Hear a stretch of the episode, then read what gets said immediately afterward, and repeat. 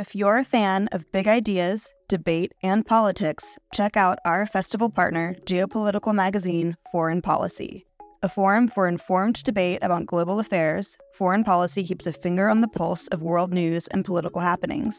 Beyond articles that delve behind the headlines via traditional reporting, Foreign Policy has so many other products to offer, ensuring that no matter how you like to engage with eye-opening content, there is a method for you. Check out their free offerings, like Foreign Policy Live, their forum for live journalism, newsletters, and podcasts. And with a subscription, unlock in-depth features and quarterly magazines, including their recently dropped spring edition all about India.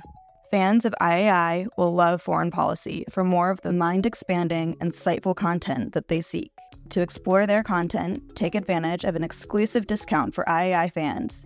Subscribe now using promo code LIGHT24 to save 50% and unlock access to everything Foreign Policy has to offer. The Institute of Art and Ideas, articles, videos, and podcasts. Hello and welcome to Philosophy for Our Times, the podcast which brings you the world's leading thinkers on today's biggest ideas. 50 years ago, we landed on the moon, and we imagined that in 2001, we would be travelling vast distances into space. This week's podcast is brought to you in partnership with Airbus, global leaders in aeronautics, space, and related services, as our speakers go into the unknown. Now, a new age of space exploration is underway, one that's driven by companies, billionaires, and new players like China and India. Should we applaud a return to grand adventures with the potential to replenish the planet's depleted resources from the moon, from Mars, or even from beyond? So should we give up on our space odysseys and recognise the scale of space leaves us trapped amid the barren planets of our own solar system? Or is it essential to being human that we reach out into the unknown? Taking this on, we have Astronomer Royal and former president of the Royal Society and author of On the Future, Prospects for Humanity, Martin Rees, philosopher and author of Nobody Owns the Moon, currently based at King's College London, Tony Milligan, and finally, senior strategist for the Space Systems Division of Airbus, Elizabeth Seward. Thanks so much for listening to today's episode. Once you've finished, please do head over to our website, where we bring you weekly recommendations, from what's trending at Philosophy for Our Times to more suggested episodes on today's topic. Head over to www.IAI.tv. Back now to Emily Grossman, who hosts this week's episode. The opening topic, of course, is it essential to being human that we reach out into the unknown? So without further ado, I'm going to kick off with Martin Rees. Could you please give us your take on this topic? Right. Well, of course, we've got to remember that when men landed on the moon, that was done for political reasons, and there was no follow-up because the Americans had spent 4% of their federal budget on it, and it wasn't worth continuing.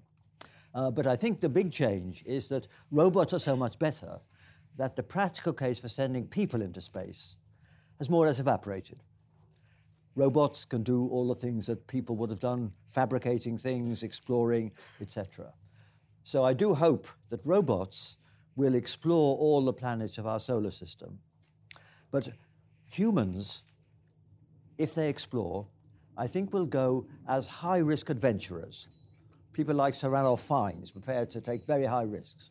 So my scenario for manned spaceflight is that it should not be supported by taxpayers, it should be supported by the billionaires and sponsorship, etc., and it should be done as a adventure and spectator sport.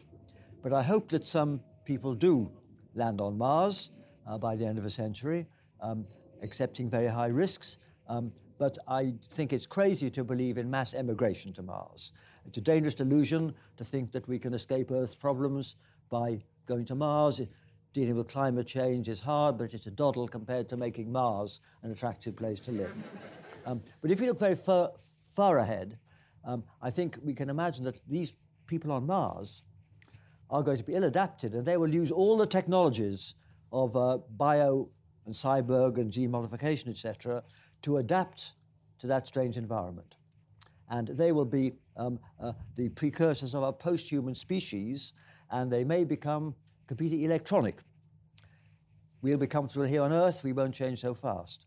But they will become electronic, and then If they are near immortal, then, of course, they would even be able to voyage beyond our solar system, because that is certainly a post-human, not human enterprise. So practical space doesn't need humans at all, but I hope there we go as an adventure. Thank you. Thank you, Martin. And over to you, Tony. OK. I think that there is something that the machinery, robots, technology can't do for us, and that is to have certain kinds of experiences. Now, space opens up a range of those experiences. But broadly speaking, I think I'm in agreement with Martin about certain aspects of this. I think that the idea of mass migration to Mars is a crazy notion. I don't think that there is any inbuilt, innate human wanderlust that means that in some way we would be running against our human nature and malcontented if we failed to go to out into space. I think in certain respects it's a done deal that we are going to go. I don't think the drivers for that are, as it were, intrinsic to human nature. I think the drivers for that are intrinsic to the kinds of socio-economic and political systems that we are generating. I would love the idea that the private sector could carry the burden and that it should not fall upon the multitude. I do have a reservation about that, or two reservations. One is that to some extent you have to buy your way into influence upon programs. So if that's what we're doing in terms of state involvement, then that's a plausible thing to do. And secondly, I think that if we want to go into space in a way which abides by certain ethical standards of justice and fairness, that it shouldn't be simply an arena for America, Russia, maybe India and some of the larger players. If we are to have those other voices in space from the smaller nations, and say even from indigenous people who have launch sites set down in their territory as well, then the state has to have a role in the funding of space programs to try and find pathways for those voices to be heard. Thank you. And lastly, over to you. Do you think it's essential to human life that we voyage into the unknown? I mean, I would argue that it is, and I would challenge your views on human wanderlust. We've always explored. We've gone to the next valley, we've crossed continents, and we've crossed oceans. And we've done it to survive. We've done it to find new food resources, new land. Now that we're powered by money, we do it for wealth and for riches. Raleigh, sailed the world, but he did it so he could bring back a ship full of goods for the Queen and show his prowess with his new spices and things. And neurobiologists have discovered, in fact, that curiosity and new discoveries are rewarded in the pleasure center of the brain in the same way that other basic instincts like food are. And if we take this into computers and machine learning, programs that they put a reward bonus for trying new things actually achieve better results faster than programs without. And many programs without this extra bonus get stuck in a loop because they can't find another way out of a problem. And so I think it is inbuilt in us. I think space has been inspiring us for a long time. I think that the Apollo program was indeed a political driver, but that you can't really say that we stopped when it finished. We didn't have that same impetus as racing against the Russians, but it changed and it transformed into building the International Space Station and collaboration with the Russians, and a collaboration that has continued even in the face of political discord. Mike Griffin is an ex-administrator of NASA, and he described space exploration as cathedral building, that in the old days, people built cathedrals for the majesty of the building. And in fact, there were long-term projects that the sort of instigators of sometimes never even saw the end, if you look at the Gaudi building in Barcelona. But along the way, they learned a lot of other things. They learned how to work together, they learned the challenges, and they advanced civil engineering that also benefited everybody in their normal house buildings. And so if we look at the grand projects of space in a similar way, we are making international partnerships and working together and hopefully leaving something as inspiring behind. Thank you. So You've heard the three pitches for the theme of this debate. Now, in 1969, it seemed like exploring the solar system was sort of the biggest priority of our time. However, now we have global warming, we have an abundance of political crises going on here on Earth. So the first theme of the debate is going to be, should we go into space now? Is there any point? Is this something we should be exploring now? And if so, why?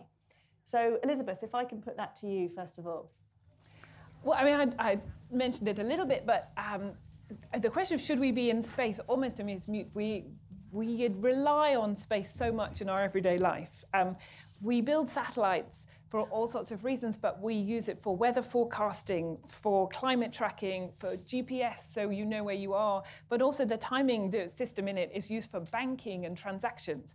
If we didn't do anything in space today, actually life would not be as you know it now. It would be quite different. But if we talk about people in space, then we've been in the International Space Station since the year 2000. There have continuously been people in orbit above our heads since that time. So it's 19 years on now. And there's an argument from the scientists that the science that they do, the microgravity research, isn't really worth the cost. But there are some interesting spin-off technologies if you look at the economics. So ESA said that in 10 years, they've had 150 new commercial technologies, so people making money off it, with 20 new companies. And some of these are things that are essential. So flight suit monitoring is now used for babies and sudden infant death syndrome. Or a planetary radar is being used to detect landmines. And so a lot of the benefits from space are things that we wouldn't even imagine when we started, but are really valuable. But then should we not then be making a distinction between kind of close space exploration and like much further exploration? Because obviously, presumably, we can't have any advantages from far exploration and awareness of outer space to help us with climate change or a lot of the things that you mentioned. Well, the Apollo era was that sort of faraway space at the time. It revolutionized how people made liquid oxygen because they needed so much for the rocket fuel that it benefited hospitals all across the world because the second biggest user of the liquid oxygen were the hospitals. So you never know what benefits you're going to get. The way that we'll have to communicate on the moon could be invaluable for some things on Earth. Tony, what's your views on should we be exploring space at this political time in our evolution? Okay, I buy into the idea that we do need to distinguish between nearby regions of space, whether we go to the moon, whether we go to Mars, and so on. We need satellites. Our entire way of life depends upon having that. That needs to be in place. Whether we should be more ambitious than that, that's where the difficult ethics kick in. And I'm going to almost sit on the fence, but not quite sit on the fence. I am going to fall on one side rather than the other. I am going to fall on the side of saying that space exploration is something that we should be doing, but it's a close call. There is no single conclusive ethical justification for going into space. There's nothing that will work. Yes, there are spin-offs. You can get spin-offs from any major investment in technology. You don't need to go into space in order to get these things. And some of the spin-offs may not be entirely as directly related to space programs as we like. After Apollo, we were asked to believe that Bakelite and Velcro, we would not have these things. Actually, these were off-the-shelf technologies that became popularized through the space programs. But on Tuesdays and Thursdays, I'm kind of convinced that there are good ethical reasons for us to go. One of these is the science. You can do a lot of science through automation, and there are lots of things that robotic technologies will be able to do in space that humans will never be able to do, even with various forms of genetic modification. But there are some things that humans are good at. There are things that we notice. There are things that evolution has equipped us to recognize that are difficult to get the machines to do. So while it is the case that we are still better than them at doing some of these things, while that's the case, we should think seriously about the advantages of humans being in space. And secondly, there is the question about the future of life as such. Now, I'm not going to offer the possibility of human expansion outside of the solar system. At the moment, that looks extremely implausible. But we may, at some point in time, be in a place where we can send life in its most rudimentary forms outside of the solar system and do so in reasonably safe ways that we can't do just now, couldn't do in the foreseeable future. We shouldn't be trying to do this just now, but at some point in time, we might be able to secure the future of life beyond its term within the solar system here. It's possible, it's not a definite, but if we are on this planet the only example of life, with the exception of the tardigrades we've just dumped on the moon now, but if we are it, then we may have, again, Tuesdays and Thursdays, I think that we may have a duty to explore the possibility of extending the presence of life elsewhere, with qualifications, with the acceptance that there are a number of risks involved in the process. Thank you. And what about you, Martin? Yes. Do you think we should be exploring space? Well, first, I'd like to emphasise that we do depend on space every day in practical ways for sat-nav, communication, etc., and that's great. But I think my important point is that as robots get more effective and AI gets better, the practical need for people in space is getting weaker. And of course, it's far more expensive to send people into space because you have to bring them back. And so, for that reason, I'm very sceptical about the case for sending humans, although I hope that they will go accepting high risks, funded in by cut-price projects that can accept higher risks than NASA or ESA can impose on publicly funded civilians. That's why I think we should leave manned spaceflight to the private sector. And good luck to Elon Musk and other people if they want to go to Mars. Elon Musk says he wants to die on Mars, but not on impact. And he, he might achieve that. But I think space travel, the moon landing was, of course, a wonderful event. Whereas the space station, it was poor value for money. It only made the newspapers when the Lou failed or when Chris Hadfield played his guitar and sang David Bowie, etc. And it wasn't of any use, really. And now robots can do as much as a human geologist trundling around Mars, like the Curiosity probe now is. So there's no practical case.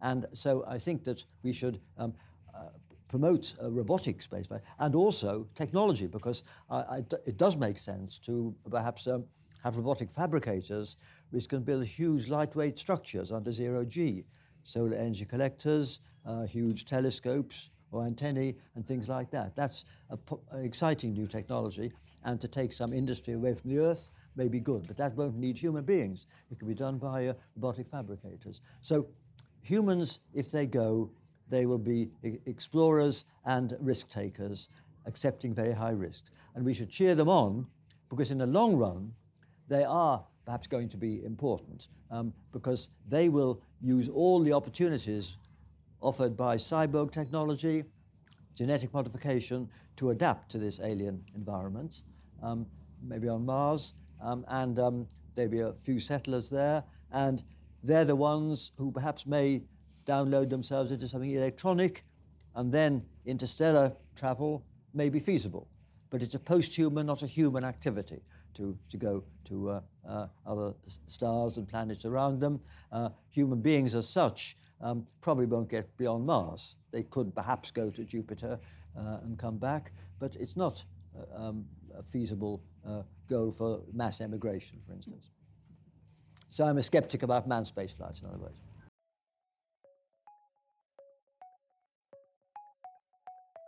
Do you want to hear more from the world's leading thinkers? If The answer to that question is yes. Subscribe to IAI.tv for unlimited access to thousands of debates, talks, articles, academy courses, and live events. Are you bored of the surface-level news, politics, sports, and entertainment coverage on your newsfeed? Go deeper. Get the philosophy behind the news and get the latest big ideas from the world's leading thinkers on subjects at the core of the human condition, life, the universe, and everything in between. It's free for the first month, and there's no commitment to pay, so subscribe now to understand the world beyond the surface level. Thank you. So that sort of brings us on to our second theme, really, which is about the scale of space.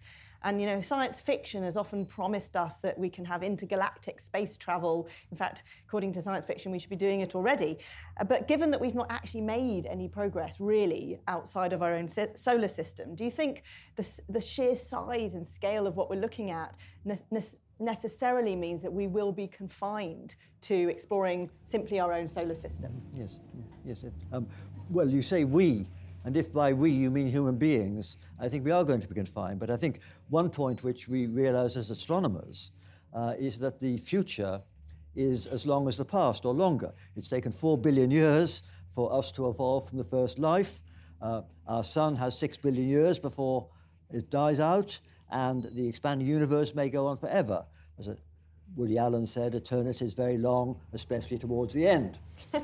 And so, on that time scale, there could be future evolution, which is as dramatic as the evolution from a simple bug to a human being. And so any creatures watching the death of the sun will be utterly different from us. And moreover, I'd strengthen that, because evolution up till now has taken place on the Darwinian timescale, natural selection, whereas in future it'll be a sort of secular intelligent design, where machines design more intelligent machines, etc. And so if we think on the timescale of astronomers and think of millions or even billions of years, then it's certainly possible that even if life or intelligent life is now unique to the Earth, it could spread through the galaxy and beyond on that much longer timescale. But as I say, that won't be human beings. It'll be creatures as different from us as we are from slime mold. Elizabeth, what's your views on whether we should actually be using humans to go to intergalactic travel if we could in the future?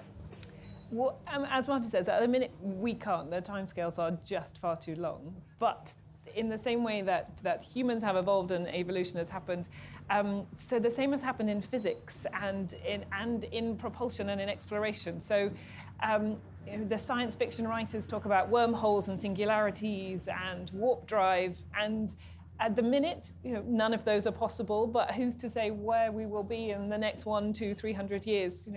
The phone or the watch that you have in your pocket used to take the size of this room, and so we've come that far in less than 100 years. Where will we be in a few more? We're almost preparing for it now, because we are building the telescopes to look out there and see what's there. So we have found extrasolar planets, and we're building some telescopes that will actually be able to tell you if there's oxygen in the atmospheres of some of the planets around other stars. So the discoveries we're making now are amazing, and if we find some of those things, I think the pressure for us to find a way to get there will be even bigger. Great, thank you. And Tony? Yeah, this is a... Look, the default assumption has to be that we can't get out of the solar system. We, humans, we can send life in rudimentary forms elsewhere, but the enormous distances mean that everyone would almost certainly die on the way you'd be building. If you build generation ships to travel to some distant solar system, which simply means another solar system because they're all distant, you face a number of practical problems. But you also face a problem about motivation. Suppose you were in a position to send a world ship to another solar system. We have the big plan for that. We have an idea. We are motivated. We have our ethical theories and our theories about the future of humanity, which to our minds justify the process. But this is a multi-generational ship. What guarantees are there? Indeed, what's the likelihood that people 4 and 5 generations further down the line will share our ideals? Do we share the ideals of the Victorians? if we were sent out into space with their project, we would not complete it because we think that in a number of ways they are out of date.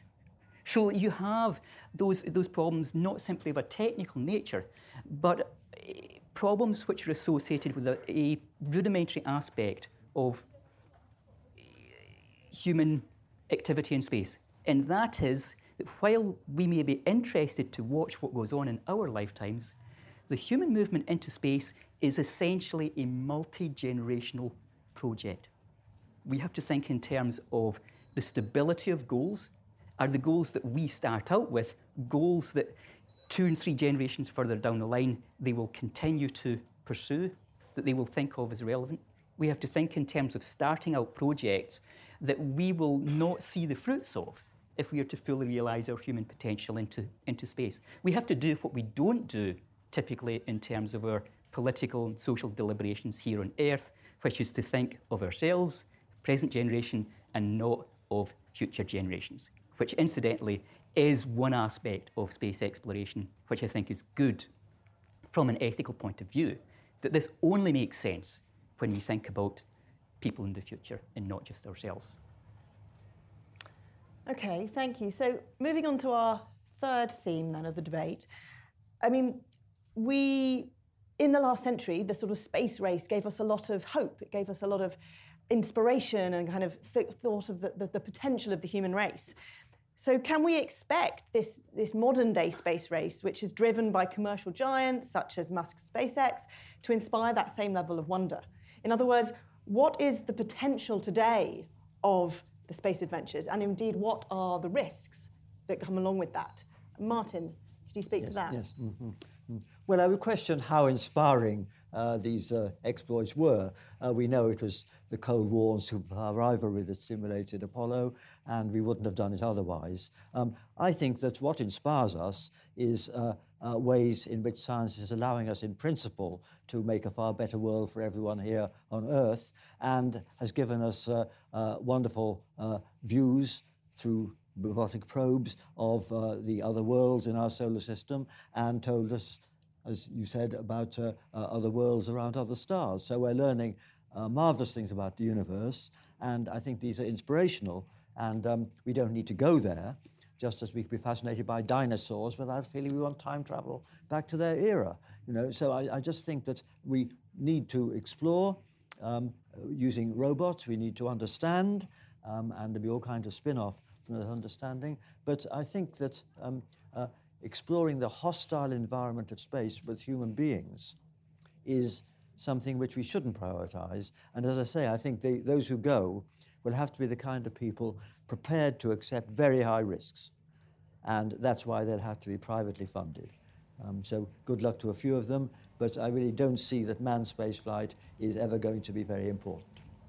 I think that one of the things that is part of being human is a sense of vulnerability, and we're afraid of various things. But in the context of space, as in the context of other areas of life, the things that we're afraid of aren't necessarily the things that get us.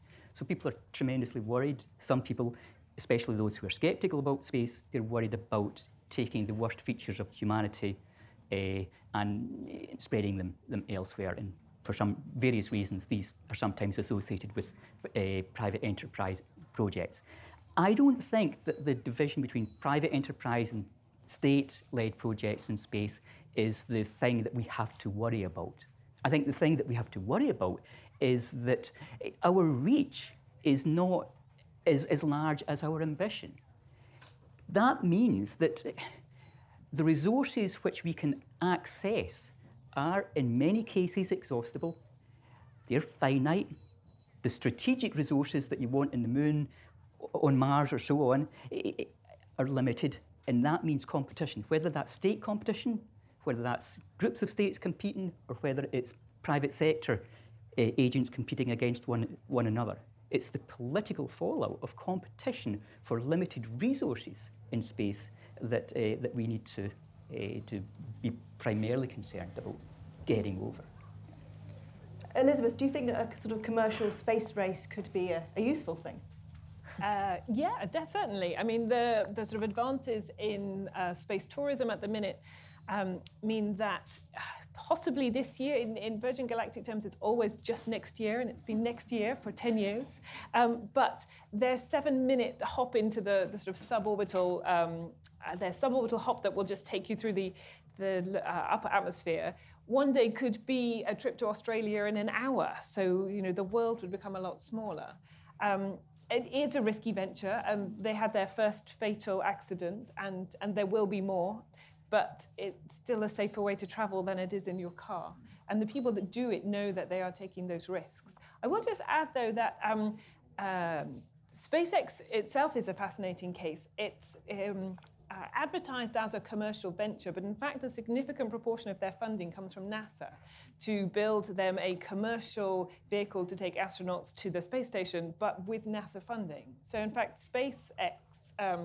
and so Blue Origin, which is the one founded by Jeff Bezos from Amazon, his is the commercial venture from the richest company in the world. And in fact, he's the only man that has those private funds to do that from his own pocket. Martin. Yes.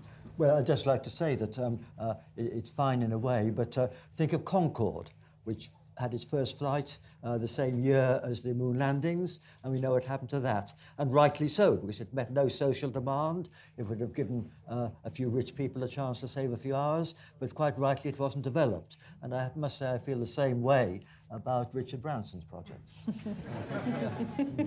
Did you ever fly on a Concorde? No. I'd love to. I supported the anti-Concorde campaign. Yeah.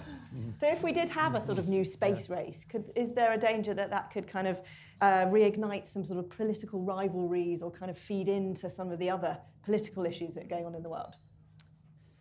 Oh, possibly. But the thing that's more interesting to me on a commercial space race is the adherence to the rules that everybody lives by now. So Mars itself is a protected territory, and under international treaties, you can't take any life with you. So the Mars rover that we're building has to be super clean. It's allowed less spores than are on the tip of your finger. It has to be sort of clean at every level.